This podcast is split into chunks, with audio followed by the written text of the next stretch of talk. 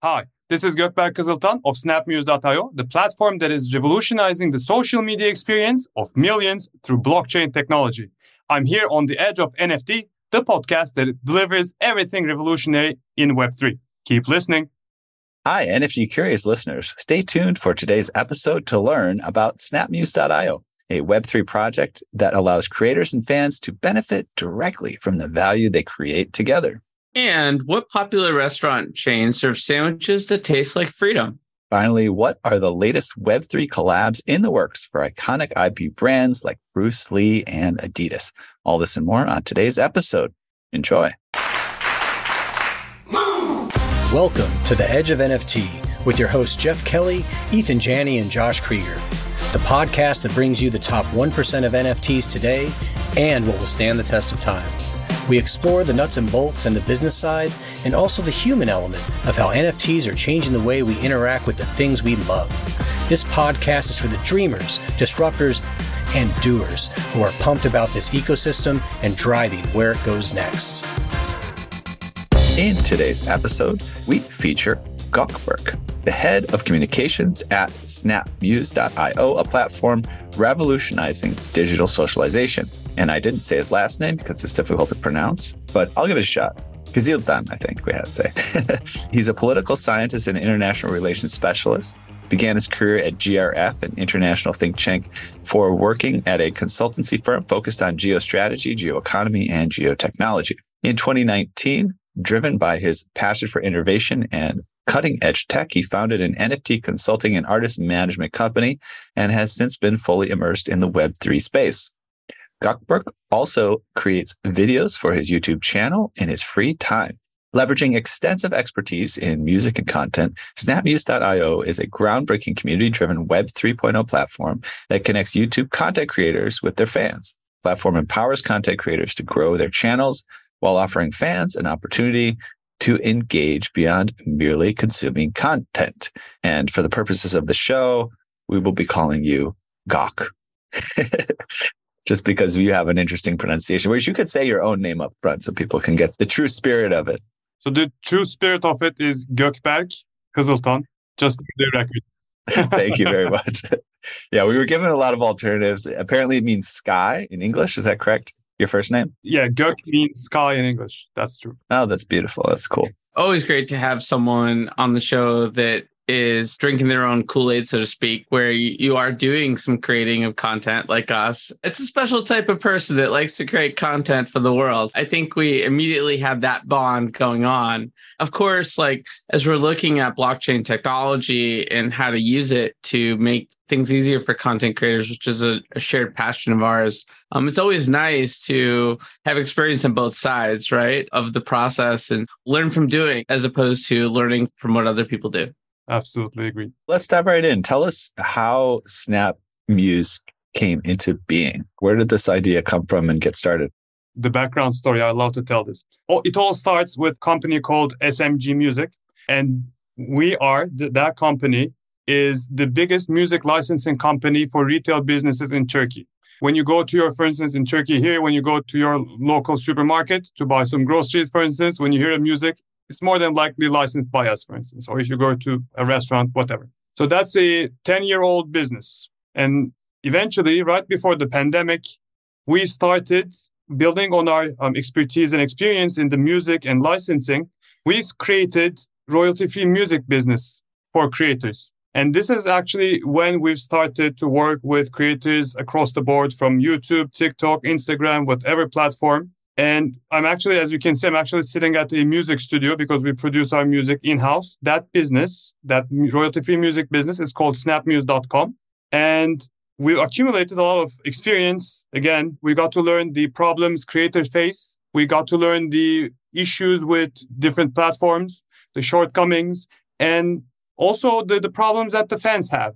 And the aha moment comes when we realize that we could actually solve most of these issues using this new technology called Web3 technology. And that's how SnapMuse.io was created. Very cool. Yeah. As someone who's a musician myself, I'm familiar with the music licensing world. I really need to go back. I have a bunch of music that I need to put into the system, right? Basically, I probably got more distracted than I should have because my royalty streams didn't come in until like a couple years after I submitted my first music. And then all of a sudden it was like, oh, I'm getting a check for like 50 bucks here and there. Something was on Amazing Wedding Cakes on the Discovery Channel or something. but yeah, it's a very fascinating world of music licensing. We like to do things a tad bit differently. We create our music in house, so we don't buy music. But yes, it is a fascinating world for sure. Yeah, and one ripe for disruption. We talked about it a lot at Outer Edge LA and conversation continues in New York, where I am now for NFT New York, and was just at a big music event at a recording studio last night. This was the theme of what can we do here to help empower creators? And you know, I know Snap Muse IO, you guys are stating that you're the first project that enables creators to grow relying solely on fans and empowering fans to do more than watching. So that's a pretty bold proclamation, which is cool. Like we got to be bold in this world. I'd love to sort of understand where that sort of statement comes from and how the platform works to achieve this goal. Absolutely. Let me go back to my previous point, pick it up from there. When I told you that we got to learn the issues, the main issues that the creators face, one of the core problems that was just out there is that creators need growth and for growth, you need funding and engagement. Now, the funding part is a big thing because as a social media creator, you can't really go to your local bank and say, Hey, I make videos for YouTube. Please give me a, that doesn't really work. Now, you do have some alternatives. You could consider selling your content, which is not great. We are in the business of empowering creators and we've been doing this for a while and that doesn't really sit well with us. Um, we think that creation and creator shouldn't be separated. That's not okay for us. Now, another option is you could create extra content, what we call the exclusive content. There's a whole now business on it. We're not super happy with that either, because based on our experiences with creators, based on my personal experience, if you're creating content, especially full time creator, you have to keep up with at least three platforms. You have your YouTube, TikTok, Instagram. You have to be everywhere all at once and create a constant stream of content. Now, when someone asks you to put exclusive content on top of this, it really pushes you, you know, to the edge of burnout. And that's not okay for us either. What we want to do is to give the tools to creators. By the way, guys, edge of burnout keep that in mind as another podcast name, Josh. That's one of our. what we want to do is to give the tools to creators to almost tokenize the access to them. So we want them to create what we call creator passes, which are NFTs, and offer those to their fans. By collecting these, the fans give the creator the funds to invest in their channel. So that's step one. Now with this, of course, the creator does whatever they do, whatever they want. Start a new channel, create, take a trip around the world, vlog your way through. That's up to you. We don't, you know, that's your money. The fans get to access their favorite creators on an exclusive Discord channel for three months. So there's a beginning and an end to this. It's not like an endless NFT contract. We added an honorable exit, which I think is very valuable after spending a few years in the crypto and NFT spaces. That's that we want to give the fans access, the ability to, to contact their favorite creators. The fans also get rewards based on their engagement levels, right? We create a reward pool that's part of the primary sale, that's a percentage of the primary sale. And we want to incentivize the fans to engage more and reward the fans who engage more. This is sort of our the part of Web3 mix. We want to reward people for their time and attention they put, they give the creator. Yeah. Yeah, that makes a lot of sense, right? You know, as a creator and knowing a lot of creators in the space, everyone's looking for that more direct relationship with their fan and that ability to sort sort of incentivize folks on both sides. So makes a lot of sense. No, I just wanted to say we don't want to again, we don't want to give the creator the burden of extra content. We just want them to show up once a week on Discord to chat with their the, the fans, their core fans. And I think there's a sense of togetherness that we're creating. These, your fans, the fans who spend money to buy your creator passes, these are people who are giving you a lot of their times and attentions to you. Now you are becoming one of the first people who are giving something back in return of their engagement, their time. And the creators get funded without intermediaries. I like that idea. Yeah, me too. Can you tell us a little bit more about how you're building this Web3 style sense of partnership, right? Between would traditionally be Web2 creators and their fans. So I sort of touched upon that a little bit. In my mind, Web3 stands first, uh, removing intermediaries, and second, for getting something in return for the time you put online. That's these are to me two big staples of Web3. Now, for the creator side, we remove the intermediaries to get access to funding. We also remove the intermediaries to get in touch with your favorite creators. On the fan side, we give you a way, we enable you to get something in return for the time and attention you put to your favorite creator. It sounds great on paper, right? I'm just sort of curious how, in reality, to onboard new users. That's what we all want to do here. We want to showcase this amazing technology that's available. We want to empower creators. And there's still a gap between traditional music content creation uh, enthusiasts and, and Web3 that exists. How is SnapMuse going to onboard new users and unleash this potential? What are the obstacles you see along the way that you're going to navigate around? This is a perfect question. This is a perfect date to be asking this. Before I get to this, just to clarify one thing. So we are focused on social media creators, not right now, at least not on music creators. So it's going to be your YouTubers, Instagram creators, TikTok creators. These are our target audience. Yeah, thanks for that. I get kind of impressed by your music background, but obviously that's only one niche of creators and you're trying to support all different types of creators. So Yes, it's but yeah, I think we'll get to this, but we will be expanding to music creators uh, too. This is part of our roadmap, but we are starting with social media. Now, the onboarding part, this is something that we've been spending a lot of time and energy. And especially in the last week, this has been like the topic at the office. Now, the big issue with onboarding new people to Web3 is mostly technical, right? You have to go over technical hurdles. You have to get a MetaMask. You have to learn how to navigate all these centralized exchanges, how to buy crypto. It's very complicated. And we've seen, I've been in the space for a while, so I know my way around. It sort of seems easy to me, but we've done some product tests. As I saw people struggle, I remembered myself a few years back trying to understand the basics of this technology. We really been focusing on making that crossover as easy as possible. Currently on SnapMuse.io, as we launch, you will be able to log in using your Gmail account or any email account, and we will automatically give you a non-custodial wallet. There won't be any requirements to have a MetaMask wallet. So that's big hurdle number one. Big hurdle number two, if you want to buy anything in crypto, you need crypto, obviously. And what we've established is a one click checkout of NFTs using credit cards. Looking at our website, you could tell that at face value, it looks very much like a Web2 website, whereas we use Web3 infrastructure. And I think this has been the talk in any Web3 space. If you go back like a year or so, it's that the newcomers to Web3 won't necessarily know that they will be using Web3. They will be using it as an underlying technology and they will have an easy UX. The team here has a vast background in Web 2, and they are now becoming very native in Web 3 as well.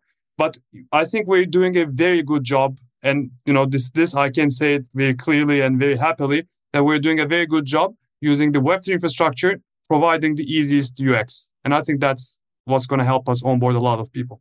Yep, very cool. I literally just created an account a couple minutes ago. It took me one minute or whatever. And I was impressed with that oh, there's a wallet address right there under my username. And I'm like, okay, wait, did I connect my wallet? What's this? And I like that it is, I think there's some aspects of people wanting to completely put it behind the scenes so there's nothing there. But hey, you sometimes you have a username number or whatever anyways. It's cool then to have that as a nod. And also for the people that are Web3 familiar, they kind of get it. I also like the fact that the email, there's like a quick email yeah, check-in process and stuff like that to get things going. So that's really interesting stuff. So you have a launch coming up here. You've got a Spanish-speaking LATAM and a geographical expansion on your agenda.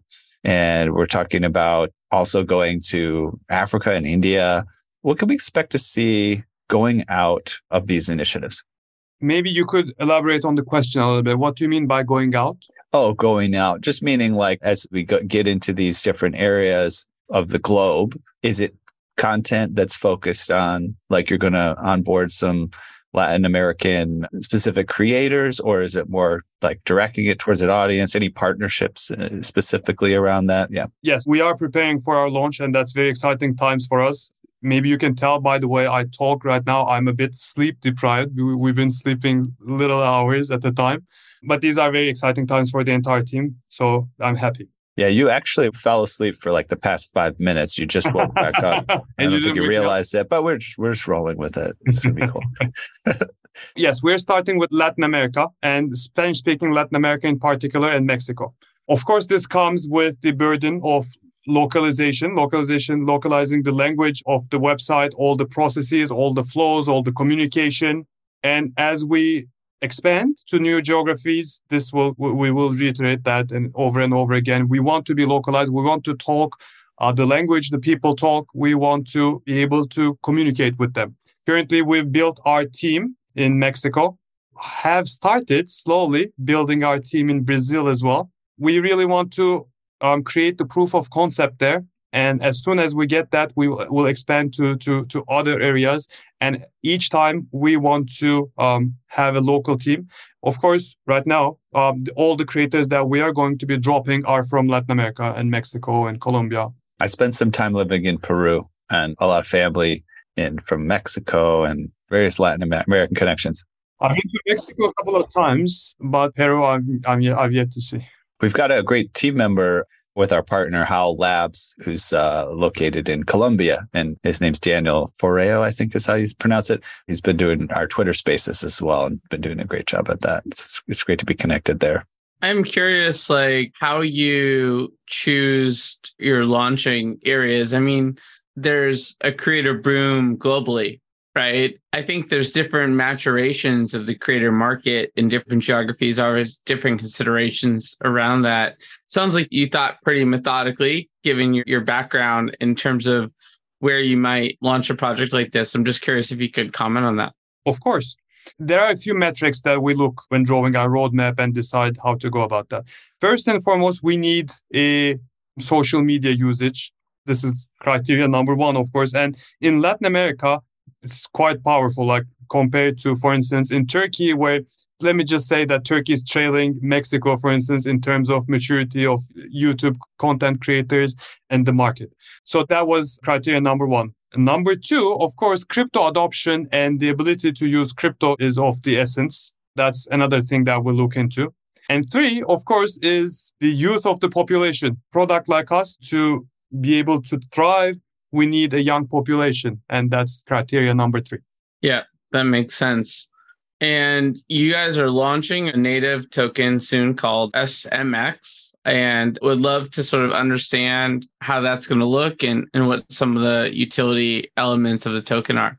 Yes. So we're doing things a little bit more differently than your regular crypto project. We and this was like a um, this is something that we considered as a team.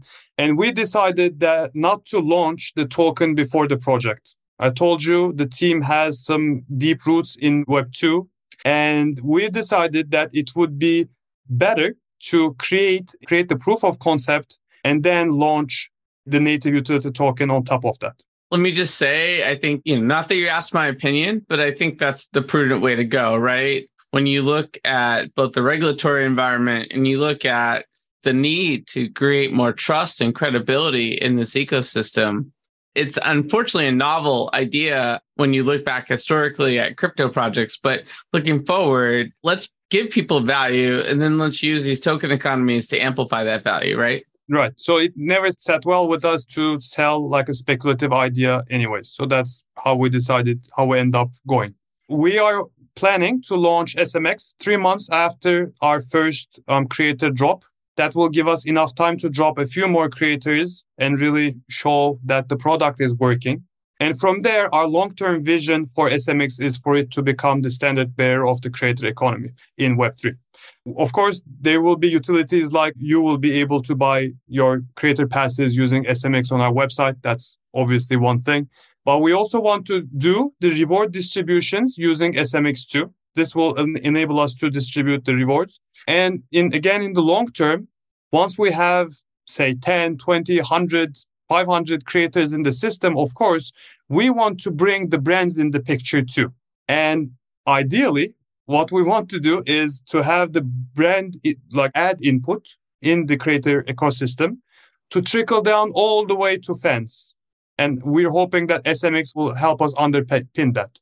How do you keep that token economy stable, sort of the right level of viscosity before you have the advertising component? Because fundamentally, the ability to buy the creator passes, well, that's going to surge at the beginning and then it's going to slow down. So there's reasons for people to sort of convert these tokens to dollars and extract them. What are the reasons for them to hold these tokens long term and what are the staking mechanisms? How are you thinking about sort of creating token economy that has a high level of utility on both the supply and the demand side? Let me touch on a few points. First, I honestly, for the initial phase at least, I do not expect the demand for creator passes to dwindle. We're hoping and we're planning and we're working towards increasing that. That's number one. Eventually, after the first drop, we're planning to onboard more and more creators. So there is the growth phase. And somewhere in that growth phase, of course, we will be bringing in the, the brands in the picture. That's number one. Um, the rewards mechanism is actually one of our the main utilities of the SMX token, whereas say 20% of each drop is allocated as community reward pool. And that will be distributed to the community, various community activities, right? For instance, you will watch a video from the creator and there will be a code in there. You'll input that and you'll earn some rewards, for instance, right?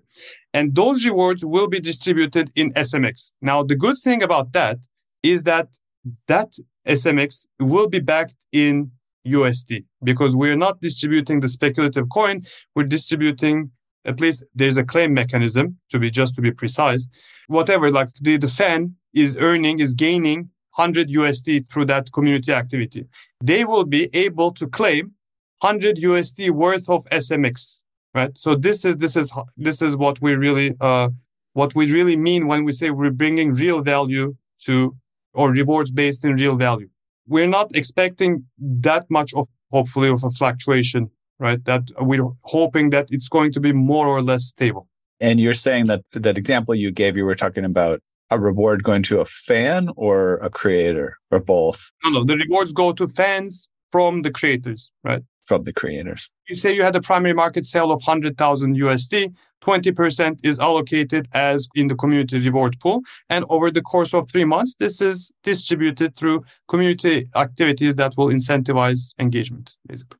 Yeah, and I'm sure you've looked at like projects like Rally and other creator economies and, and what worked and what didn't work, right? I think there's inherent preface when we talk about a token economy that there's a element of experimentation here that's inevitable but you have these sort of theories and then you're sort of tweaking the model as you go if you need to sort of ensure the right amount of utility like you know major major projects like axie infinity and others in the space have adjusted their models over time to sort of maximize the value of the token. So it's important that everything is sort of experimental in this space and, and you do your best to create value for all the different stakeholders. And that's the, the beauty of Web3 that it unlocks this potential. Absolutely. I think this is a space where if you don't evolve, you can survive. That's very important, of course. And every project will go through this. And of course, we've done our research thoroughly but the issue, for instance, with Rally, of course, they were creating tokens for every single creator, which to us, and it proved to be correct, wasn't sustainable. We will discuss it further if you want, but we've seen all the experiments in the space. What our main value proposition, of course, is our ability to back SMX, especially SMX rewards, but also down the road, hopefully, when we have more brands join us, SMX with a stream of real money, basically fiat money. Okay, great. Tell us a little bit more about the roadmap going forward. I know you mentioned expansion globally. Any partnerships, artist collabs, are there things that we didn't cover or do we cover most of it? This is the time where I should really bite my tongue and not reveal too much because, um, as part, of course, we are launching soon in Mexico and we're getting ready to announce our first creators, but I shouldn't reveal them right now. These are people who have nine, 10 millions of subscribers, which is very exciting to us. I think we think it's a very good start. I spend a lot of time, you know, meeting with creators and I'm very happy with where we are right now and with the people we're launching with. In terms of roadmap, we've actually talked about this, but with Spanish speaking Latin America, the, the Spanish speaking Latin America product rolling, we will very soon turn to Brazil. We've actually started working towards that goal. From there, we will expand towards geographies. Africa is one thing. We're very interested in Africa because of the young population and the need for creators, for funding for creators. India as well. I am keeping a keen eye on Korea too, because I know that there's a very vibrant creator economy. This is also, at least, you know, I'm, I'm getting this in the roadmap too. But the, the expansion is not only geographical. We want to eventually reach out to music creators as well. This is our background too. We know them, we know their issues. We will get to that too. Cool. Yeah, makes sense. Why did you choose to include them later on the roadmap out of curiosity? This is business. For us, it was like a market size issue because unless you have like a viable product that stands on solid ground, if you try to start in a smaller market, then little there's a little chance you'll survive. That's the approach we decided to take. Yeah, makes sense. And I can tell that with your background, you're definitely looking around at what's going on in the space more broadly. And we like to ask our guests what you've been following in the space outside of your own project, you know, in all your free time, and what inspires you in the space. Right now, what inspires me is the opportunity, the tenacity. I'll, I'll start with that, the resilience, because I mean, what could have gone wrong went wrong in the past year and the resilience, I think, is very impressive. And I'll, if I may, I want to tie that to my story. Actually, going towards Web3 and crypto was actually a big career change for me. Even happier to see the resilience of new space I've adopted for myself. And this I find very inspiring. Now, I am also very excited for the opportunities. I think last bear market, we've taken another step towards maturity in the market. I think there are project like us who are trying to build real businesses that stand on solid ground, basically. Yeah. Any particular projects in the space that you respect and admire that you've been following on their journey or that recent projects that have launched that you're excited about? Over the years, of course, I made with some serious people who are very keen on building good projects here. I won't mention particularly any new projects, but I could give a small shout out maybe to my friend King of Midtown from, you know, my days representing artists. I know that, for instance, he puts a lot of time and energy and money and effort into building something where people, non Web3 natives, can actually cross paths with something from Web3 with NFTs, right? I always admired that effort. Yeah, shout out to King of Midtown and all he's done in the space for sure. You have questions about blockchain? Like, how big of a block can you chain without throwing out your back? Or if you receive that chain letter, how did you block it? And does blockchain taste better, barbecued or deep fried? Luckily, you don't have to ponder these quandaries alone anymore because Blockchain Training Alliance is here to answer them and also train you in real world blockchain issues that will impact your business's bottom line and orient it future forward along the ley lines of the most important tech humanity has perfected since harnessing atomic energy if you're into those sorts of things. Blockchain Training Alliance is a top leader in the field, counting among its clients IBM, Microsoft, Disney, Morgan Stanley, and many more, and offering a wide array of technical and non technical courses. Whether you're a computer neophyte training for an incredible career in this new space, or a coding expert honing your skills, Blockchain Training Alliance will help you steer your ship home safely, filled with treasure. Arg. So hurry and sign up for the Blockchain Training Alliance course that best fits your needs at blockchaintrainingalliance.com. Use discount code EDGEOF for 50% off and start your next block today. That concludes our regular conversation topics. I think we can move on to Edge Quick Hitters. It should be exciting. Also, we get often learn a little bit about growing up in other cultures as part of this process. Edge Quick Hitters is a fun and quick way to get to know you a little bit better. 10 questions. We're looking for just a short, single, or few word response, but feel free to expand if you get the urge. You ready? Yes, hit me. Awesome. All right. What is the first thing you ever remember purchasing in your life? It's a Subway sandwich. The first time I went out with friends, it tasted like freedom. nice. All right. I want to taste a Subway sandwich that tastes like freedom. That sounds exciting. I was young. I, I didn't have a developed palate back then. did now did, did it taste like freedom because you were able to purchase it yourself or because it was Because it was the first time I went out with friends. It was like okay. big step. That's awesome. All right. What's the first thing you ever remember selling in your life? That's even further back. When I was in primary school, I used to cut these objects from paper and sell those, whether it's like goggles, animals, whatever. I used to cut shapes and sell those to friends until my business got disrupted by the teachers at school back then. Ugh, those teachers. Turns out I had to pay taxes or whatever. All those teachers, man, crushing our early entrepreneurial dreams. Like They crushed it, I'm telling you. See, the good teachers need to ask for like a kickback. exactly. What is the most recent thing you purchased? I'm just kidding, by the way. no good teacher is going to ask for it. No, no, there's a teacher out there like thinking about how to sort of add a little bit of a side hustle right now because of Ethan's bad influence. All right. So back to this the conversation at hand. What is the most recent thing you purchased? the most recent thing I purchased was a an Insta 360 X3, 360 camera, the beast. Only if I, you know, get to learn a bit more how to use it properly. That is also great for a house party. well, one of the requirements of that camera is you have to live in a 3D environment. So make sure we get that thing taken care of first. Should be easy from there forward. All right. Well, that sounds like a nice, maybe expensive purchase. So maybe related to the next question. What is the most recent thing you sold? Okay, this will be a bit cliche. Ready? It's the culmination of the hard work, sweat, and tears of my friends at SnapMuse.io. That's the last thing I've sold. Okay, great. Next question number five. What is your most prized possession? That's my camera. I actually don't have it. You know, it's a, it's a regular beginner camera, but it's my way of putting everything that's work, family, friends, whatever aside and taking the time to create. That's why it's valuable to me. That's great. I actually used to really enjoy just going around and taking pictures, right? Of just anything. I haven't done it as much of late, but it's very fun. Can I ask you a question? I'll break uh, your concept a bit, but can I ask you a question? Nope. All right. Moving on to the next All right. Okay.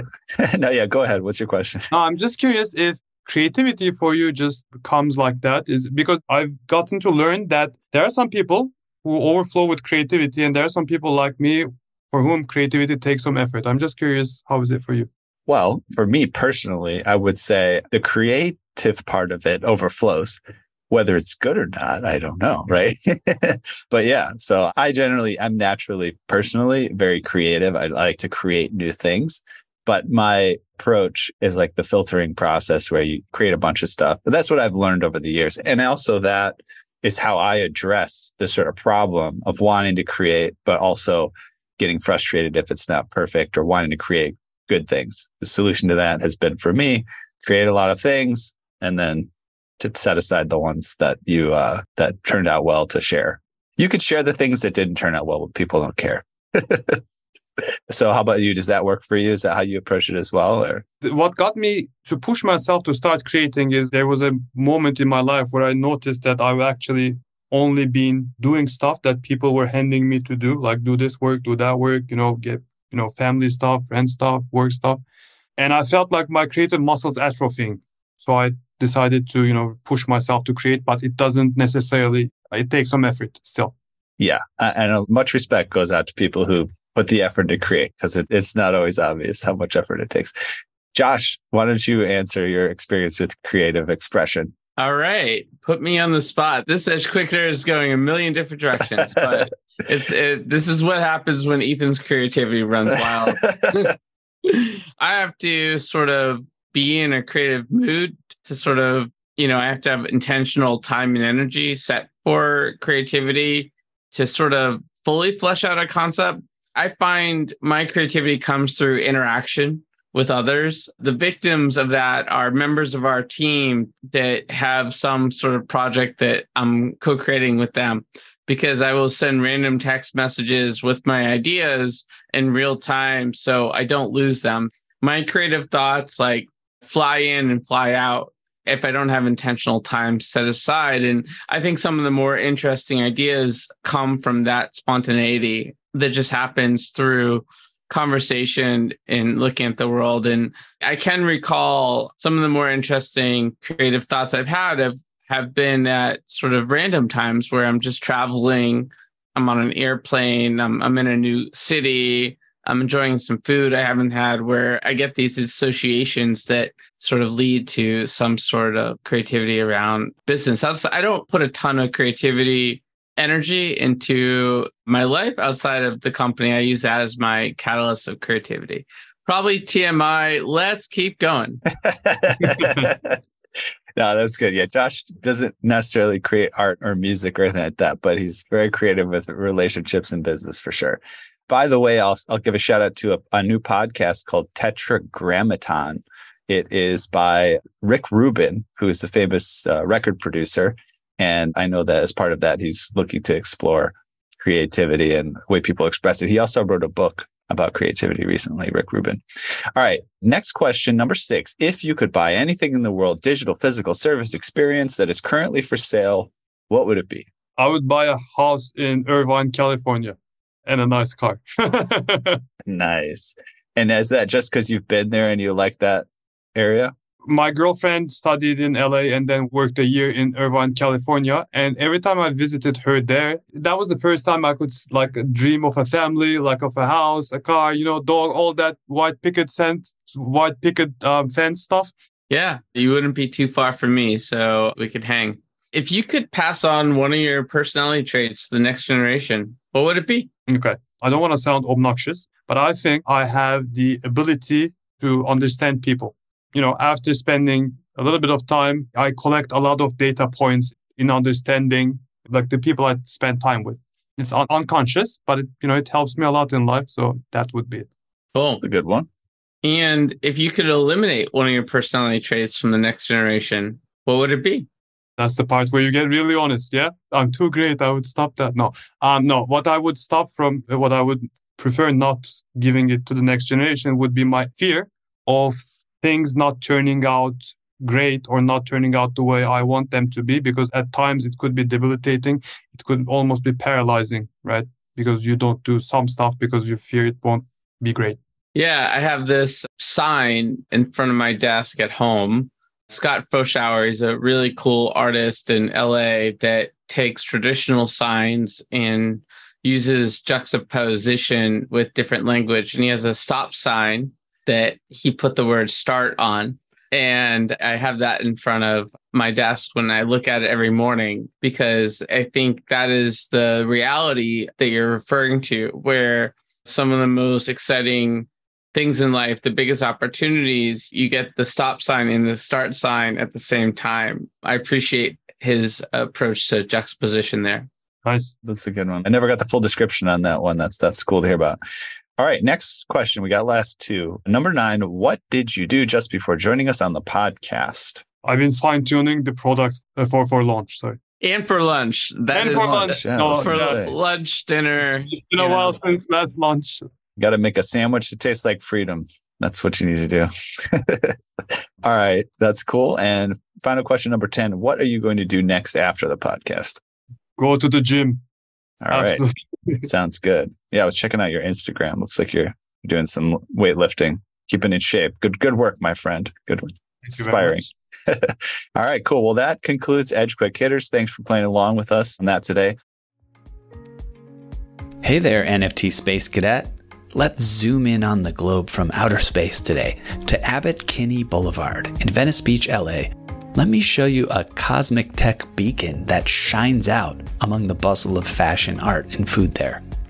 It's a thriving software dev, data science, and design studio known as AE Studio, where scores of the sharpest minds have come together to help founders and execs create software and machine learning solutions that are not only profitable and increase our agency as humans, but that give us that warm, fuzzy feeling that elegant tech so wonderfully does.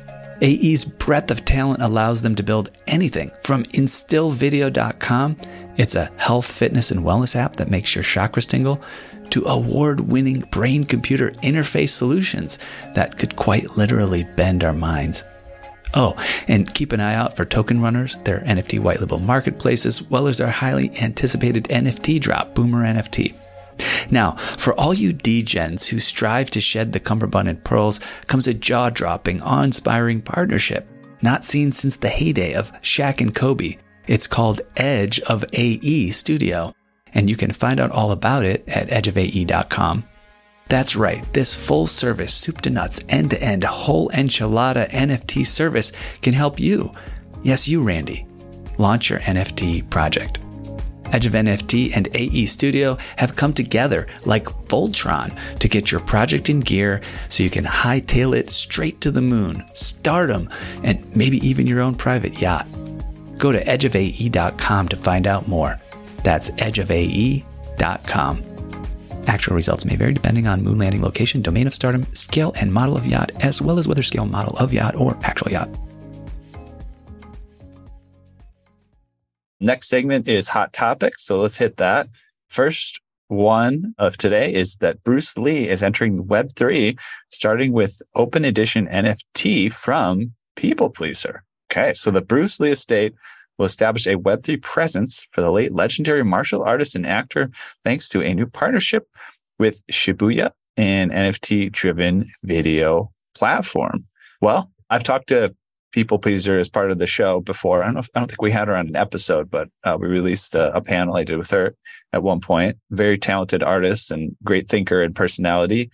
Bruce Lee was such an inspiring character for me as well. Like I haven't watched a lot of Bruce Lee movies, but I'm very inspired by Bruce Lee, the person, and his sort of vision and and his uh, trajectory. But yeah, this is cool. It's cool to see when these estates make these decisions. Absolutely, and I think the, all these memorabilia, especially for people who are not with us in person, at least, is a good way to do open editions, right?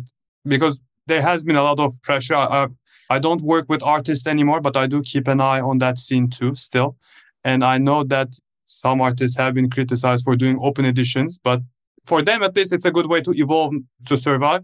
But I think it really fits the bill for for memorabilia's with for about people who are not with us right now.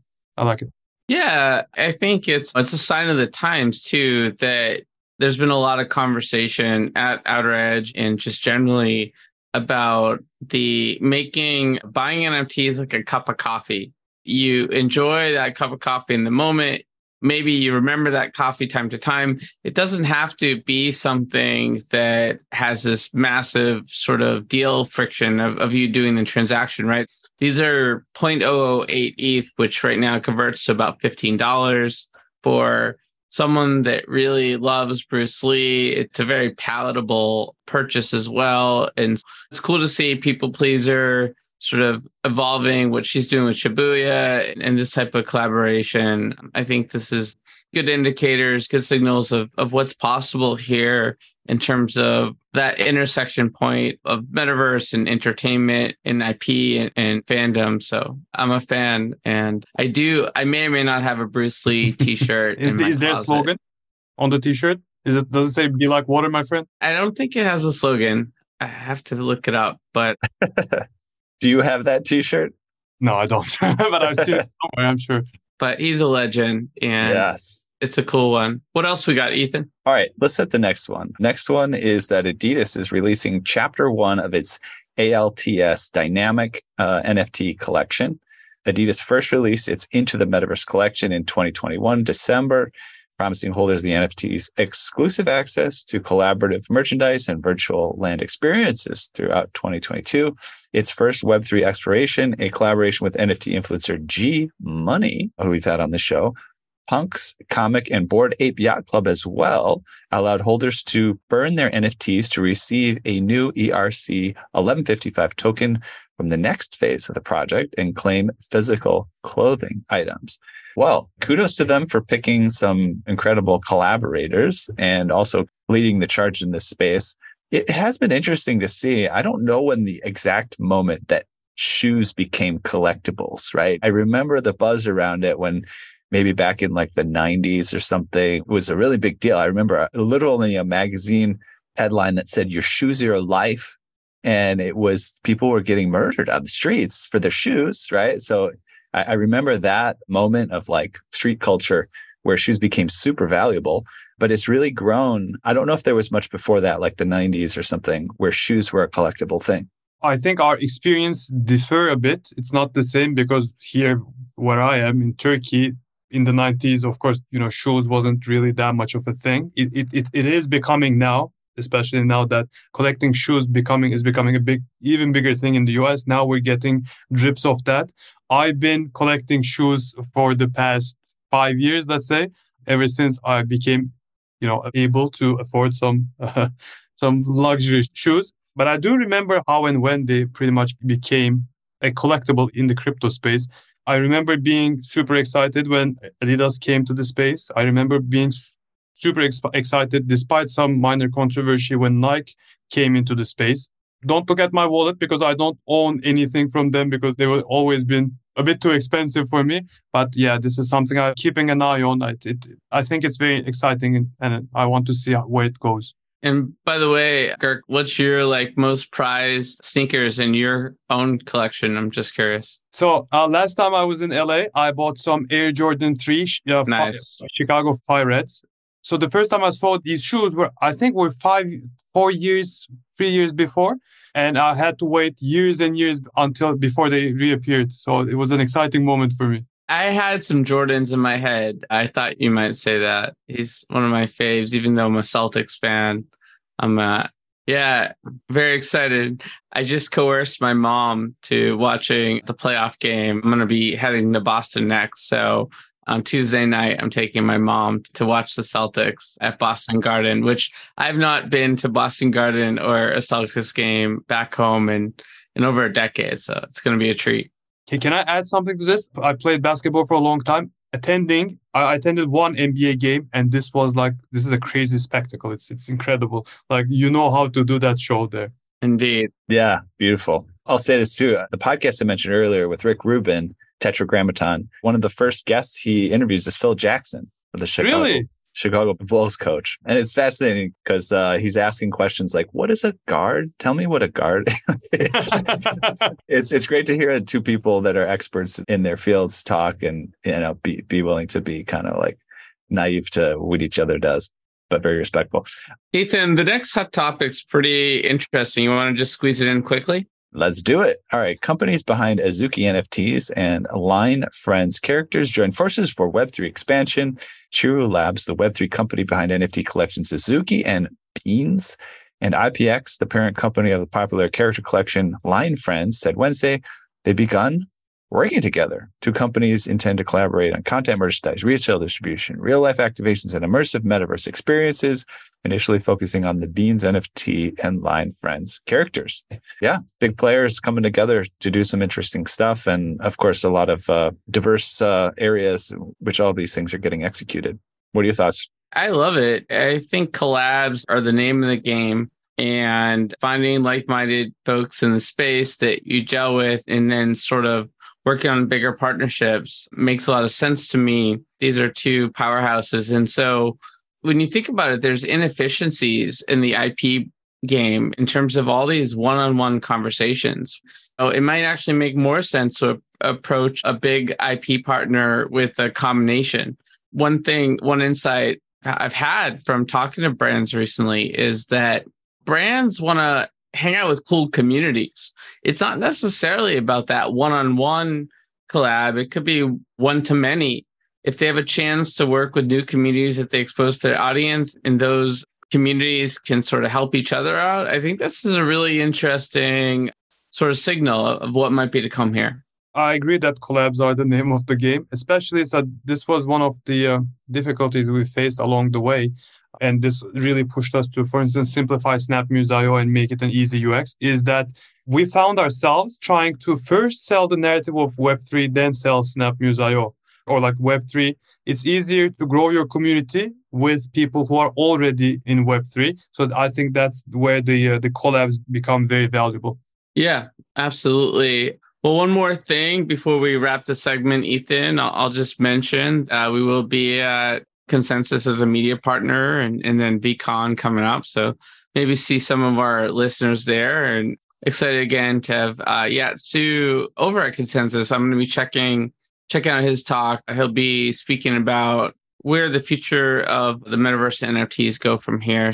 Maybe see you guys at Consensus. Very cool. All right. Well, that uh, concludes our hot topic segment. And I don't know if you just had a, a quick shout out. We have our shout out segment next. Gok, anybody interesting you want to give a shout out to? So I, I shout out to King of Midtown before, but I also want to shout out all everyone at the team Snap SnapMuse.io who've been working their butts off to to create the best product possible.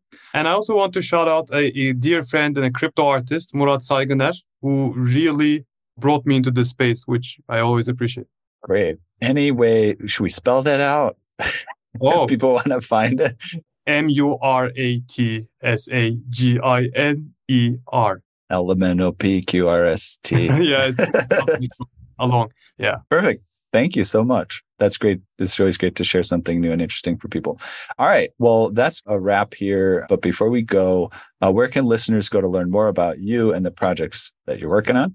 So we invite them to visit our social media, of course, our Twitter, Discord. Come join, say hi. Uh, we're always happy to answer questions. We are about to do our launch announcements too. So it's exciting time for us and for anyone that's going to be on board. So on Twitter, we are SnapMuse.io. On Discord, of course, you can find our Discord link on our website. And we're always around to help and answer questions. Beautiful. Looking forward to it. And then finally, we do have a giveaway. You've generously contributed a cash prize of uh, not the native utility tokens, since it hasn't launched yet, but 500 USDC on Polygon that will distribute between a few winners. Just look out on our socials for the details on how to enter and, and keep up with everything that's going on with SnapMuse. Anything else to say about the giveaway or did I cover it? No, just happy to look out for the community and you know. Beautiful.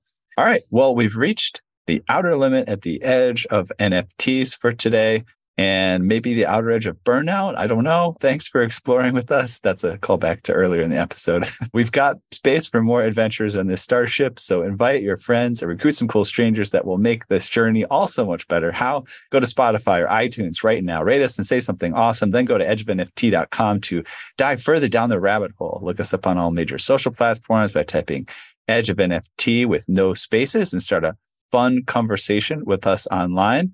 And also remember, we just did Outer Edge LA. It was a huge blast. And if you feel like you missed out, well, don't worry. We do have a bunch of our content, nearly all of it online at Outer Edge live. Um, you can just go to the watch tab. All you need to do is enter your email and you could review a, a bunch of great content and we look forward to having you participate in that way for anybody that missed out. Okay. Thanks for sharing this time with us today. Be sure to tune in next time for more great Web3 content. The views and opinions expressed on the Edge of NFT podcast reflect solely those views and opinions of the show creators and its guests. We're learning as we go, just like you. Please make sure to do your own research. Our podcast is not financial advice. There are multiple strategies and not all strategies fit all people. You understand that you are using any and all information available on or through this podcast at your own risk.